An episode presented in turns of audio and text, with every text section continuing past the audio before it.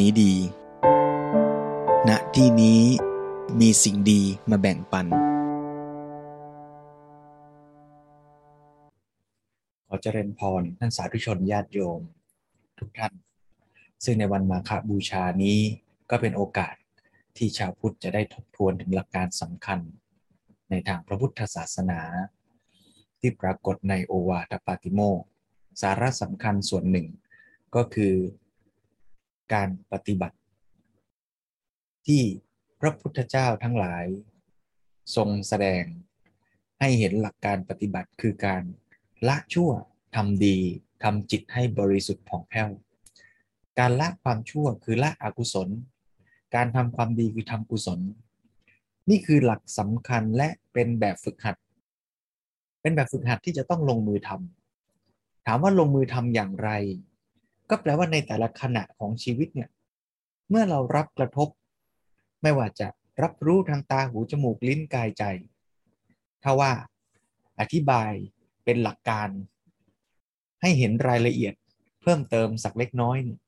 ในขณะที่เรารับกระทบเนี่ย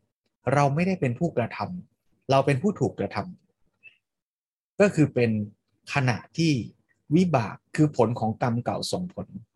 ทำให้เราได้ประสบพบเจอกับสถานการณ์ต่างๆ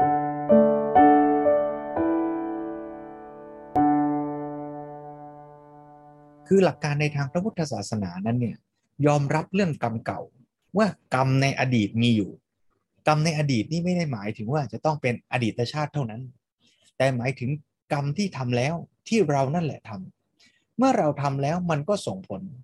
ส่งผลทั้งต่อตัวเราด้วยและต่อผู้คนสังคมรอบข้างด้วยยกตัวอย่างเช่นว่าเราไปพูดไม่ดีกับผู้อื่นพูดไม่ดีต่อผู้อื่นนั่นก็ส่งผลต่อคนรอบข้างที่ได้ยินคำพูดไม่ดีของเราด้วยในขณะเดียวกันก็ส่งผลต่อจิตใจของเราส่งผลต่อการสั่งสมลักษณะนิสัยส่งผลต่อภาพลักษณ์ที่ผู้คนจะมองเรานี่คือสิ่งที่เป็นไปตามกฎธรรมชาติซึ่งไม่ได้จำเป็นว่าจะต้องมีใครไปกำหนดจัดตั้งแต่มันเป็นกลไกตามธรรมชาติเหมือนอย่าง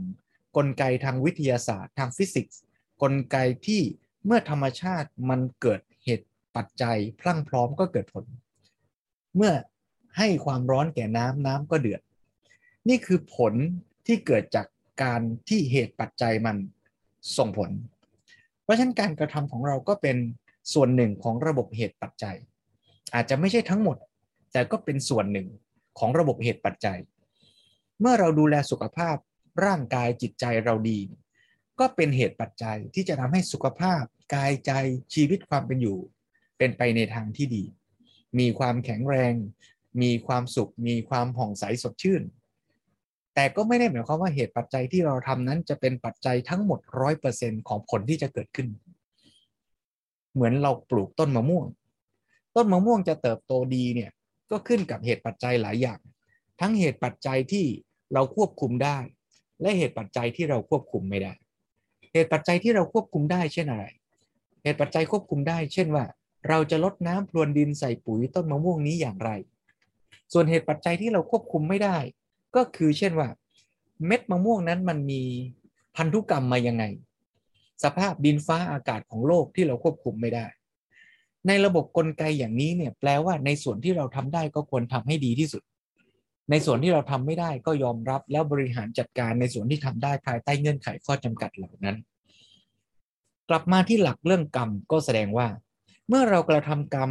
ทำเหตุปัจจัยในส่วนที่เราทำได้นั่นแหละมันก็จะส่งผลส่งผลดีหรือร้ายขึ้นอยู่กับทั้งกรรมที่เราทำและเหตุปัจจัยที่ประกอบมันก็ส่งผลต่อเราเช่นที่ยกตัวอย่างว่าเราไปพูดไม่ดีกับผู้คนรอบข้างไปติเตียนไปว่าเขาด้วยความที่เราโกรธหงุดหงิดไม่พอใจมันก็ส่งผลให้เขาเนี่ยก็อาจจะกระทำไม่ดีต่อเราแต่เขาจะทำดีไม่ดีต่อเรามันก็ขึ้นอยู่กับเราส่วนหนึ่งขึ้นอยู่กับเขาส่วนหนึ่งนะ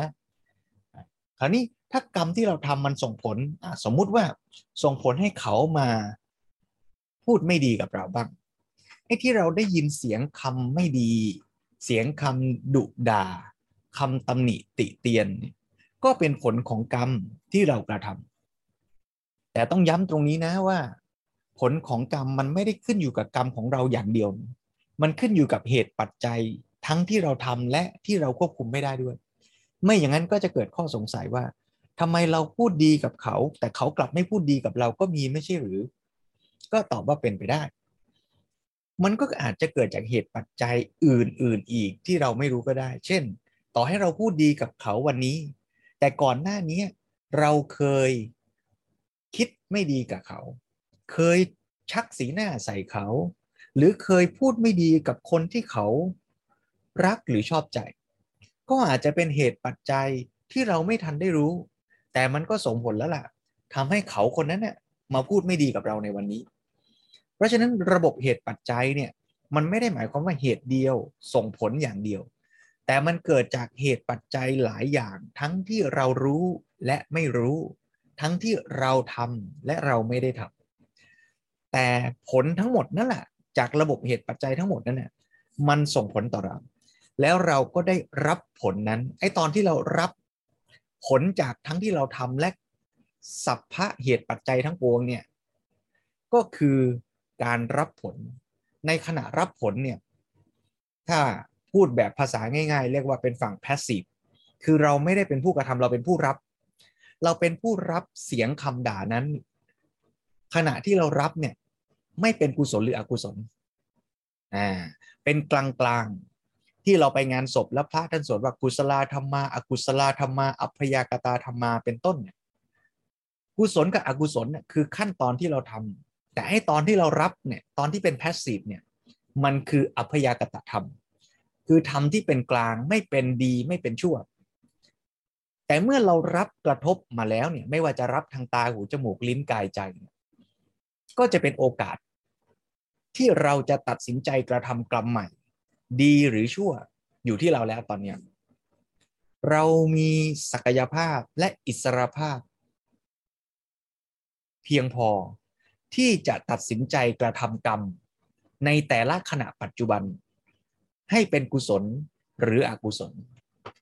ถ้าเราฟังคำด่าคำติเตียนของใครก็ตามนั้นแล้วเนี่ยเราขาดสติเราตัดสินใจด้วยความโกรธเราก็จะกระทำกรรมที่เป็นอกุศลกรรมเช่นว่าด่าตอบหรือถึงกระทั่งลงไม้ลงมือกันก็เป็นได้นี่เรียกว่ากรรมใหม่ที่เราทำและไอ้กรรมใหม่ที่เราทำเนี่ย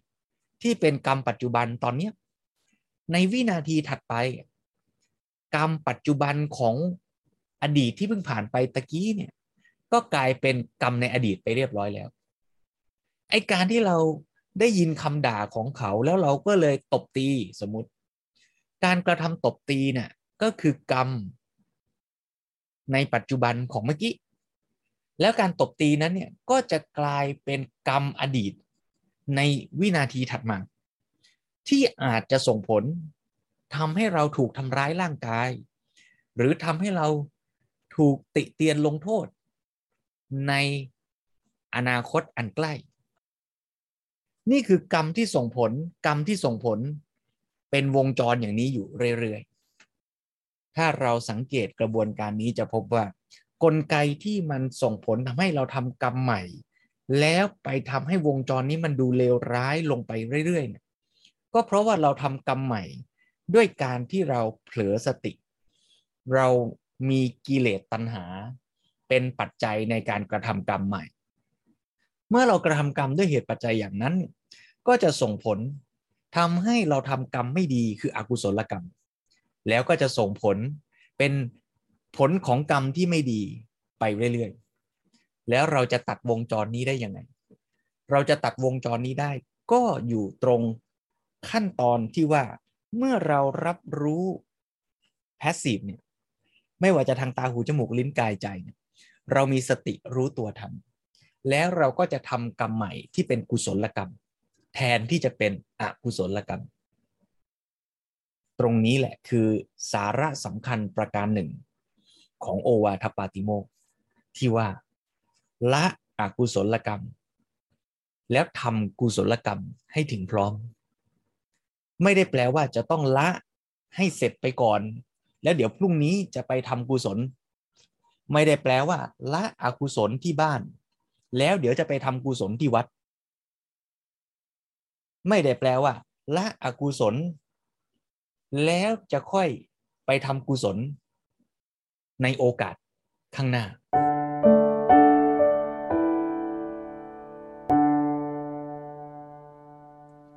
ในทุกขณะของชีวิตเราเนี่ยมีโอกาสถ้าเรามีสติเมื่อไหร่เมื่อนั้นเนี่ยก็ปิดทางอกุศลทันทีและเมื่อนั้นเองก็เป็นกุศลทันทีในขณะที่เรากำลังนั่งฟังธรรมะอยู่ตอนนี้เราก็ตัดสินใจได้ว่าเราจะวางใจยังไงเราจะฟังด้วยใจที่มีสติคิดพิจารณาด้วยปัญญาก็ได้ในขณะที่เราตั้งใจอย่างนั้นอกุศลก็ไม่เกิดขึ้นในใจเราแล้วในขณะเดียวกันนั่นแหละกุศลก็เกิดขึ้นในทางกลับกันถ้าในขณะที่กำลังฟังธรรมอยู่เนี่ยมันมีเรื่องหงุดหงิดไม่สบายใจทำให้ใจเรารู้สึกว่าไม่เอาละไม่ฟังดีกว่า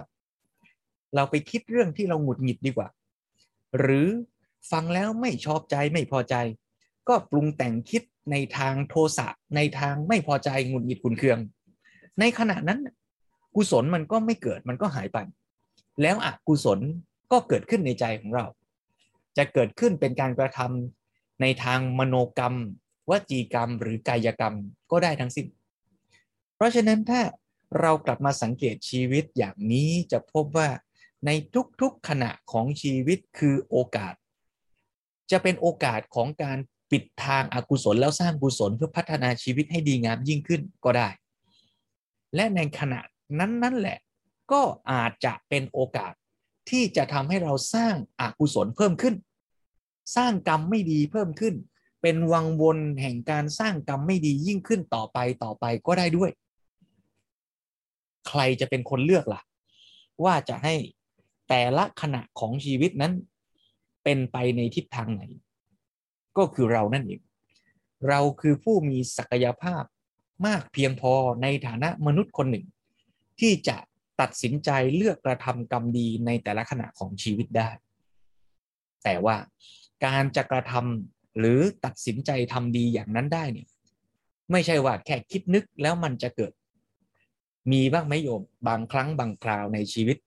ที่เราก็รู้ว่าทำอย่างเนี้ยมันดีแต่ว่าเราก็ยังไม่มีกำลังที่จะนำพาชีวิตเราให้ไปในทางที่ดีอย่างที่เราคิดเรารู้ว่าควรออกกำลังกายแต่มันไม่ไปเรารู้ว่าตอนนี้ควรหยิบหนังสือมาอ่านแต่เอาไว้ก่อนเรารู้ว่าควรกินอาหารชนิดเนี้ยที่มันดีอ่ะแหมแต่อีกอย่างมันก็อร่อยนะ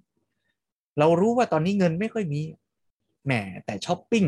ช่วงนี้ราคาลดน่าสนใจจริงๆเลยมันมีปัจจัยที่สำคัญที่จะทำให้เราเนี่ย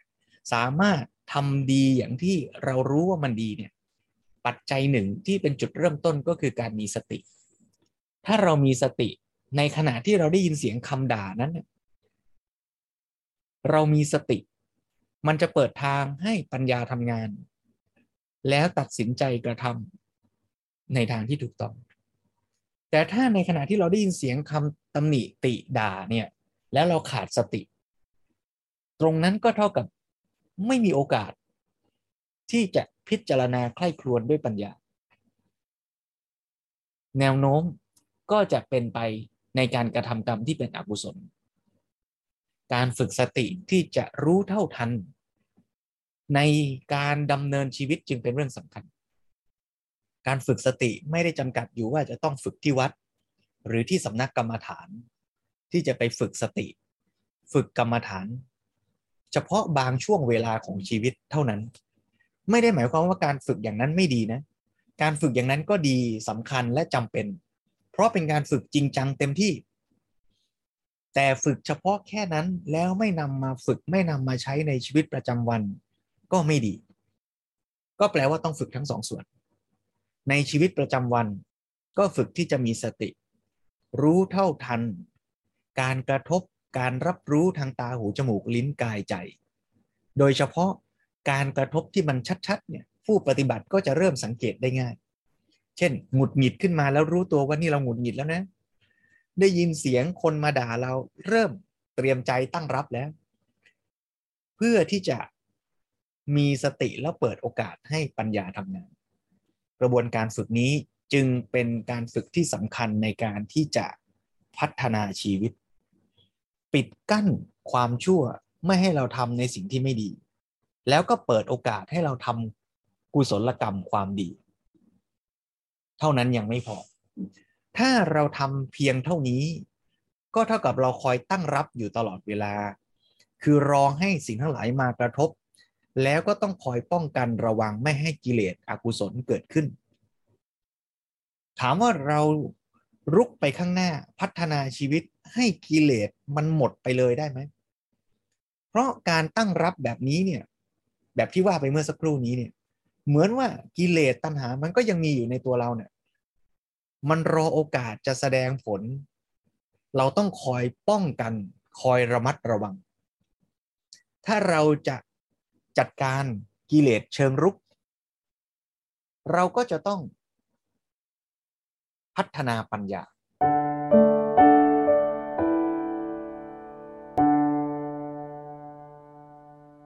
พัฒนาปัญญาเพื่อไปกำจัดกิเลสอย่างสิ้นเชิง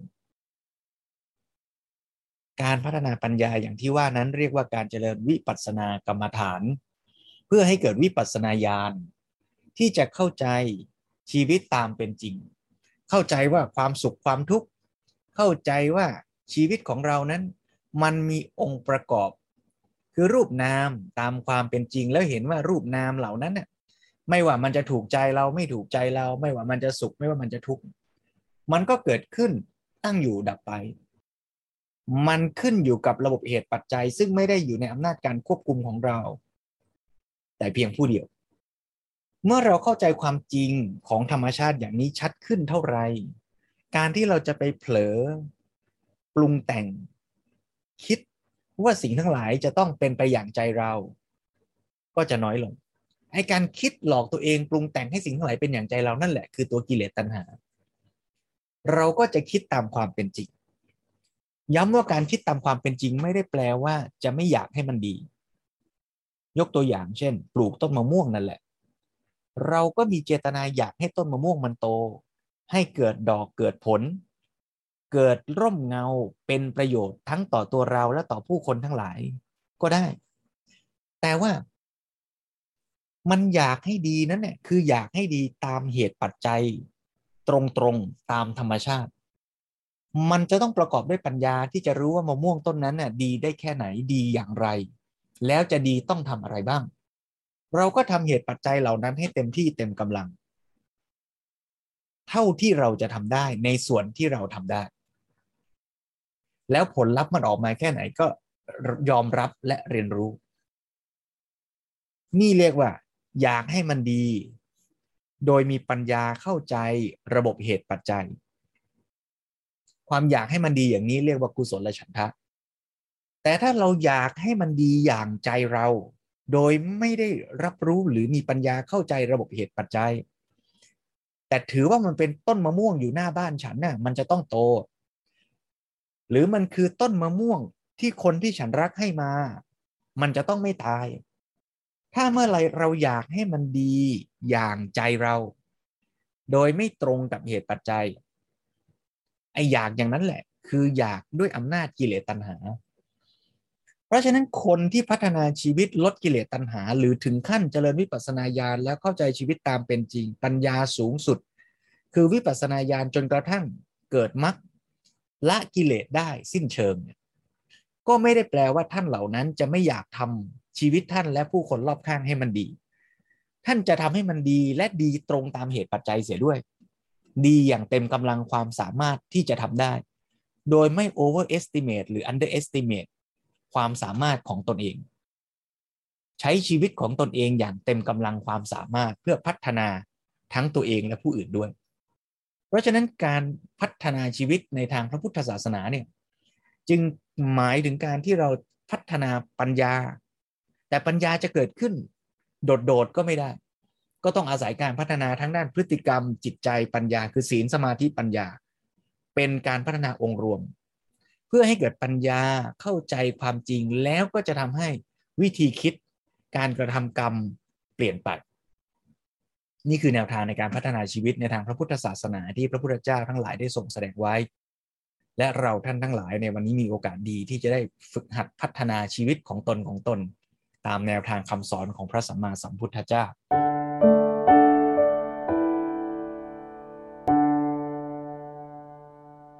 เอามาใช้ในชีวิตประจำวันไม่ว่าเราจะทำงานเราจะเรียนหนังสืออยากให้ประสบความสำเร็จก็ต้องรู้เหตุปัจจัยเหมือนปลูกต้นมะม่วงเราอาจจะควบคุมทั้งหมดไม่ได้ควบคุมให้หลักสูตรดีอย่างใจให้ครูสอนถูกใจอาจจะไม่ได้แต่ก็ไม่ได้แปลว่าเราทำอะไรไม่ได้เลยในส่วนที่เราทำได้แน่ๆตั้งใจเรียนค้นคว้า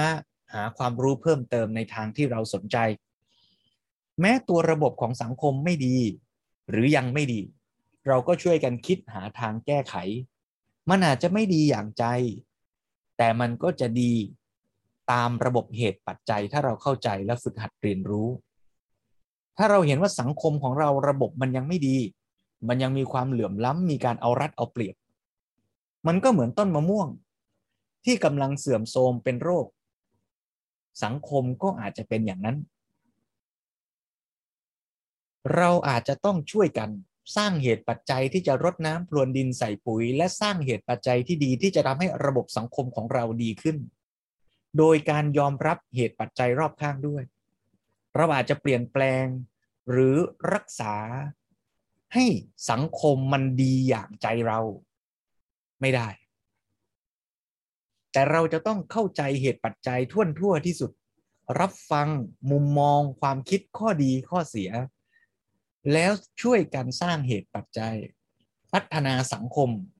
นี้ให้ดีขึ้นเหมือนดูแลต้นมะม่วงถ้าเราไปยึดว่าต้นมะม่วงต้องโตอย่างใจเราอีกคนก็คิดว่าต้นมะม่วงต้องโตอย่างใจเขาคนหนึ่งอยากได้ร่มเงาได้ใบเยอะๆอีกคนหนึ่งอยากได้ลูกผลมะม่วงเปรี้ยวๆอีกคนอยากได้ผลมะม่วงหวานๆสามคนนี้อาจจะรักต้นมะม่วงและช่วยกันดูแลต้นมะม่วงแต่ทะเลาะกันคนหนึ่งอยากใส่ปุ๋ยแบบหนึ่งคนหนึ่งอยากใส่น้ำเยอะคนหนึ่งอยากให้น้ำน้อยเพื่อให้ได้ผลอย่างที่ตัวต้องการแต่มะม่วงมีต้นเดียวถ้าเราอยากให้ต้นมะม่วงนี้ดีก็ต้องเข้าใจเหตุปัจจัยแล้วตกลงกันร่วมกันสร้างเหตุปัจจัยที่ดีต้นมะม่วงถึงจะดีเราจะดูคนดูแลคนที่เรารักก็เหมือนกันคุณพ่อคุณแม่เราเจ็บป่วยไม่สบายเข้าโรงพยาบาลก็เหมือนต้นมะม่วงที่เจ็บป่วยเราจะดูแลท่านเช็ดเนื้อเช็ดตัวพูดคุยดูแลกายดูแลใจให้ท่านดีแต่ถ้าเราเผลอไปคิดว่าเมื่อเราดูแลแล้วผลลัพธ์จะต้องดีอย่างใจเราไอ้ตรงอยากให้ดีอย่างใจเราก็กลายเป็นตัณหาก็เป็นอกุศลเพราะฉะนั้นเราก็ต้องฝึกรู้เท่าทันรู้เท่าทันเพื่อให้แต่ละขณะที่เราอยู่กับคุณพ่อคุณแม่ที่เจ็บป่วยก็ดีอยู่กับสังคมที่ไม่เป็นธรรมก็ดีอยู่กับกิจหน้าที่การงานที่เราทำก็ดีเราก็จะอยู่อย่างรู้เข้าใจระบบเหตุปัจจัยแล้วร่วมกันสร้างเหตุปัจจัยที่ดีที่สุดเท่าที่เราจะทำได้อย่าสร้างเหตุปัจจัยที่เป็นอกุศล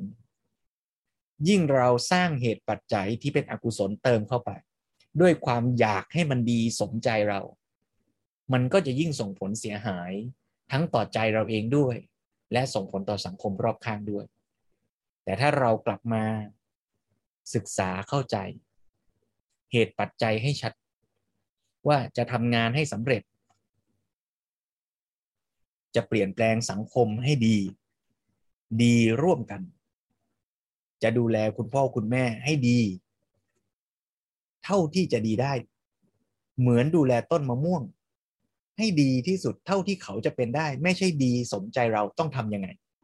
แล้วเราก็ร่วมกันฝึกที่ตัวเราก่อนเริ่มที่ตัวเราไม่ได้แปลว่าจะไม่เปลี่ยนแปลงสังคมให้ดีนะแต่อยู่ดีๆเราไปเสกให้สังคมมันดีไม่ได้